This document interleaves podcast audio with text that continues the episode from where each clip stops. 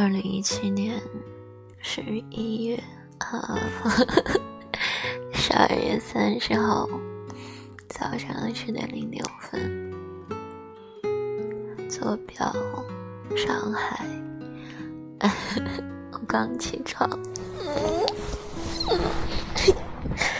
我现在，我现在在被窝里面说话。嗯，早上起来说话发不太声音。本来想流畅的、流畅的记录一下这几天发生的事情，结果刚开麦就卡壳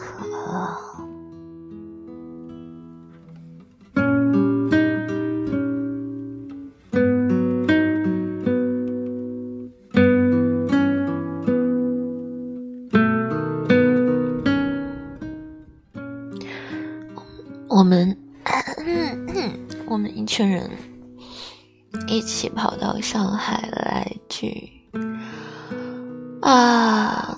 曾经一个宿舍的五个人，哎呀，三个都在谈恋爱，还有一个刚分手，只有我看起来是毫无长进的样子，只有我看起来。是最好睡的样子，因为他们早早六点多、七点多就醒了，也没有吵我。刚刚他们出去吃早餐，小声的嘀咕着说要给我开空调，房卡就不拿出去了，巴拉巴拉巴拉，让我好好睡一觉，轻一点，轻一点。这些声音把我弄醒了，但是是朦朦胧胧的醒，我也没有和他们打招呼，太困了。但是有一种什么感觉呢？就是在被爱的感觉。我刚抵达上海的时候，坐的是磁悬浮列车，完全是抱着那种外地游客来这里感受一下，咦，车子跟地面有缝的这种车子，它跑得很快是什么感觉？结果坐上之后，我就觉得就是短途动车嘛，真的是还那么贵。贵死了！在上海的朋友来接我的时候，我出了站，发现看不到他，在一个大柱子后面看到躲着的他。然后他从包包里面拿出一大杯奶茶，说：“快喝这个暖暖吧，好体贴啊！”我们一起去吃饭。在大众点评上找了之后，到了觉得不会好吃，反而转身去了后面的串串店。说是吃串串，倒不如说是在聊天。我们吃的东西还没有拿的一半多，他几次说着说着就掉泪了。他说，当他听到磁悬浮列车进站的那一刻，知道我在那辆车上面马上要下来了。他的眼泪唰一下子就掉下来了。原来他躲到桌子后面不是为了逗我，他只是不想让我看到他在落泪。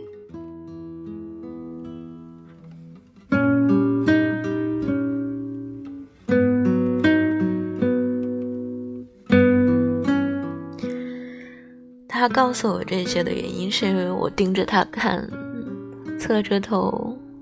突然对他说：“这一瞬间我好想哭啊！”然后他告诉我说：“其实他已经哭过了。”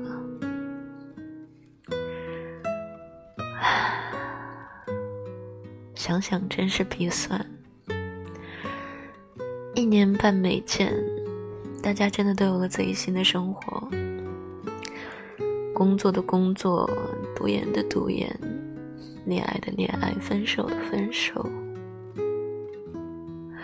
但我们在一起的时候还和以前一样。其实我们每一个人早就变了，为了生活。但是我们在一起的时候，感觉是和以前一样的。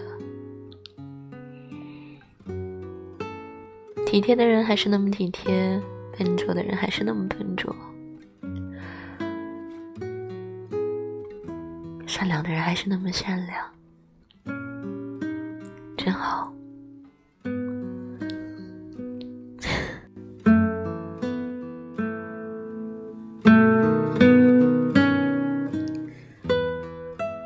昨天半夜去接最后到上海的几个人，我们从北边跑到南边，再从南边跑到北边，一个站台一个站台的找他们的车次，只是希望他们出来的时候第一瞬间能被我们一个大大的拥抱袭击。我大学最好的朋友带着她的男朋友来见我了。坦白讲，看着这个一直说一辈子不要谈恋爱了，我觉得我会孤独终老的女孩，牵着另外一个男孩子的手走到我面前，说这就是他，然后对着我傻兮兮的笑的样子，突然有一。突然有一种吃醋的感觉，我觉得她她的男朋友好像情敌呀。这个女孩跟我在一起五年，我们一起做了好多事情，我们一起旅行，在一张床上畅谈未来，我们一起去想说后半辈子如果一直都孤独怎么办？我们要不要做最酷的老太太？一起做做这个，一起做那个。同时我也好担心，我甚至从发梢到到鞋子，再到眼神，到指甲，我仔细的去看这个男生，我想他到底配不配得上我的宝宝？他到底会不会真的对我对他好？他太傻了，笨笨的，一点心机都没有。曾经有一个男生直言不讳的跟我讲说，他最喜欢的女孩类型是绿茶婊。因为会有一种棋逢对手的感觉。绿茶婊是什么呢？表面小白兔，心里大灰狼。他可以做一切对他有益的事情，来换取别人对他、对他的心疼、对他的好、对他的爱、对他的一切利益。如果把爱情比作是一个通关游戏的话，绿茶婊算是段位。的高等级玩家，而我的朋友，我的朋友他应该算是负等级玩家吧。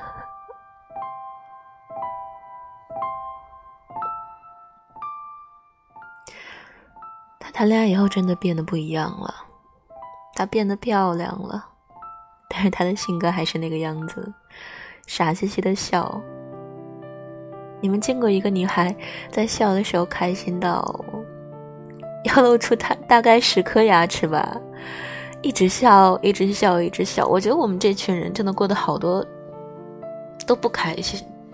二零一七过得不开心。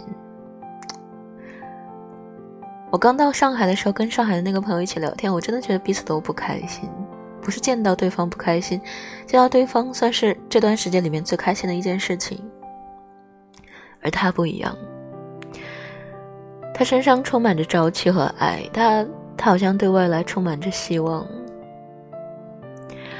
我们在一起走路啊，会一起谈论说小米和华为哪一个更好，然后他笑嘻嘻的告诉我说，她的男朋友是华为黑，她的男朋友一本正经的跟我聊说曾经是小米黑，但是看到小米走了正道。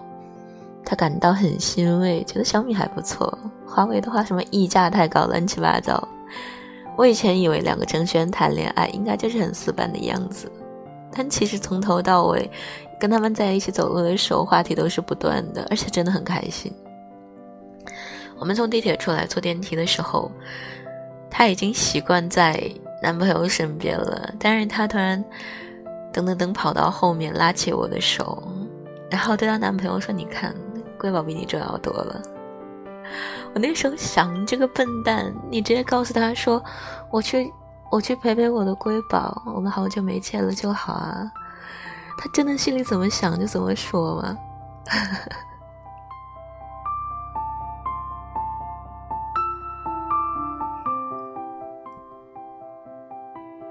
嗯，如果用一个词来形容他的话，应该就是。小白兔吧，我自己不算是一个恋爱中高段位的人，我只是见过的猪跑比吃过的猪肉多而已。他，他真的跟男朋友有点像哥们一样，但同时我完全看得出来他心里面的爱意，透过眼睛望向他的那个样子。男孩子对他也是满眼温柔，我既担心又放心，因为男孩子看向他的眼神是满眼温柔的，就是那种。别人眼里的笨拙，在他的眼里是闪闪发光的。我想他大概看得到，和我一样，看得到所有笨拙背后的可爱吧。当你在爱一个人的时候，他的缺点不是缺点了，他的缺点是可爱，是迷人，是特别，是。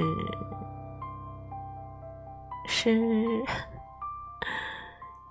是想要继续走更远的理由吧，对吧？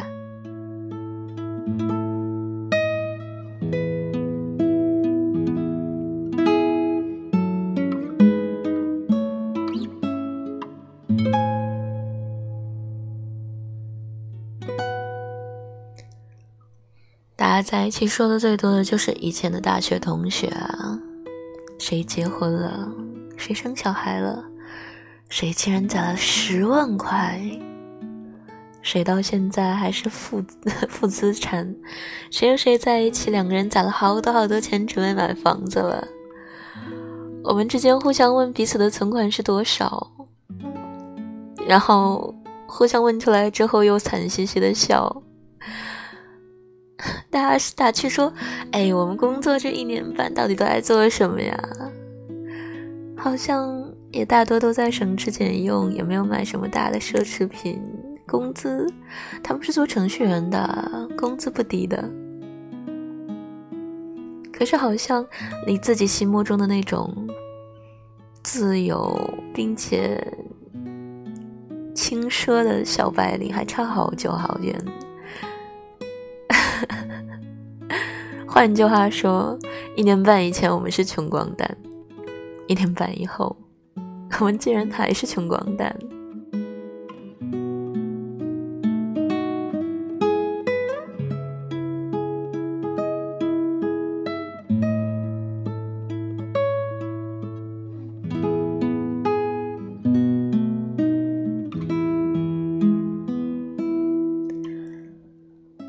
想起。几年前，我们在烟台的宿舍座谈会、卧谈会，我们这几个女孩个个高举着独身主义的大旗，说这辈子都不想不想结婚，结婚真的很麻烦，男人真的麻烦死了。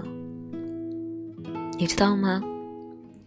这次来，我发现他们个个都想结婚了，不是因为寂寞，是因为。他们竟然都遇到了那个人，真的。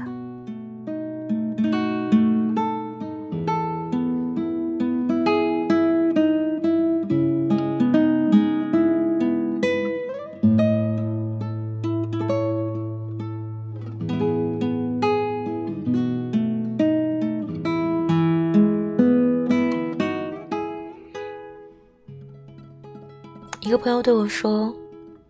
我宁愿我和他之后结婚，七八年之后再离婚，至少我们是彼此相爱的时候有在一起过，并且真的在一起了，好好过日子。我宁愿这样，也不想我们之间无疾而终。两个互相在爱着的人，因为一些事情没有办法在一起，因为互相的作，互相的不放过。你在爱的时候分开，割舍不下。又勉强不来，他说真的太痛苦了。我和他喝酒，我们喝的都有点微醺。他的酒量比我差一点，他喝多了之后一直在杯子里面脸红红的，靠着枕头不停的跟我重复这样的话。他说他宁愿结婚以后再离婚，也不想和他无疾而终。因为那个人是他这辈子第一次遇到的想要有结果的人，他所有的骄傲，所有的逞强，在他面前好像都变得变得柔软了。他没有那么多刺去刺他了。他说：“我和他在一起学到最多的是认错和妥协。”我发现原来争一个输赢也没有那么重要。原来真的有一个人出现，他会降得住你，征服得了你。你以前以为这种人不会出现的，但这是痛苦的部分。我记得我之前在我的微博里面啊。写过这样一句话，括号打一个广告。我的微博是台风和玫瑰，台风和玫瑰。我写了这样一句话：我不能再在乎你更多了，再多下去，你就能让我伤心了。其实很多人说出这句话的时候，已经有人能够让他伤心了吧。二零一七年十一月三十二月三十号，在这里提前祝大家新年快乐，希望我爱的人平安健康，一切顺利。希望二零一八年能够对我、对我的朋友们、对我的小耳朵们、对在听这段音频的你们。都可以好一点，不要十分的好，九分的好，八分的好，七分的好都没关系。有一分的坏，两分的坏，三分的快坏，我也觉得很幸运了。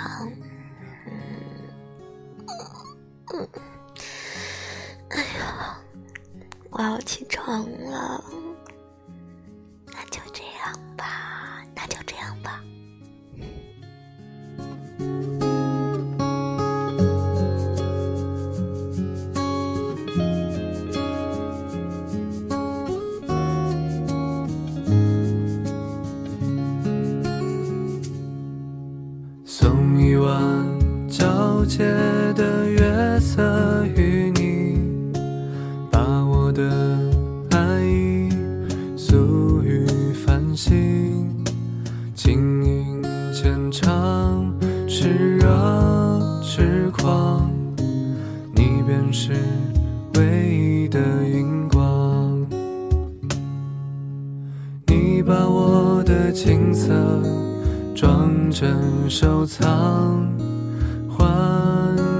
毫无征兆，萦绕着夜，这天荒，漫长梦境，渴望被缱绻浸染的轻柔时光，在星河中静谧的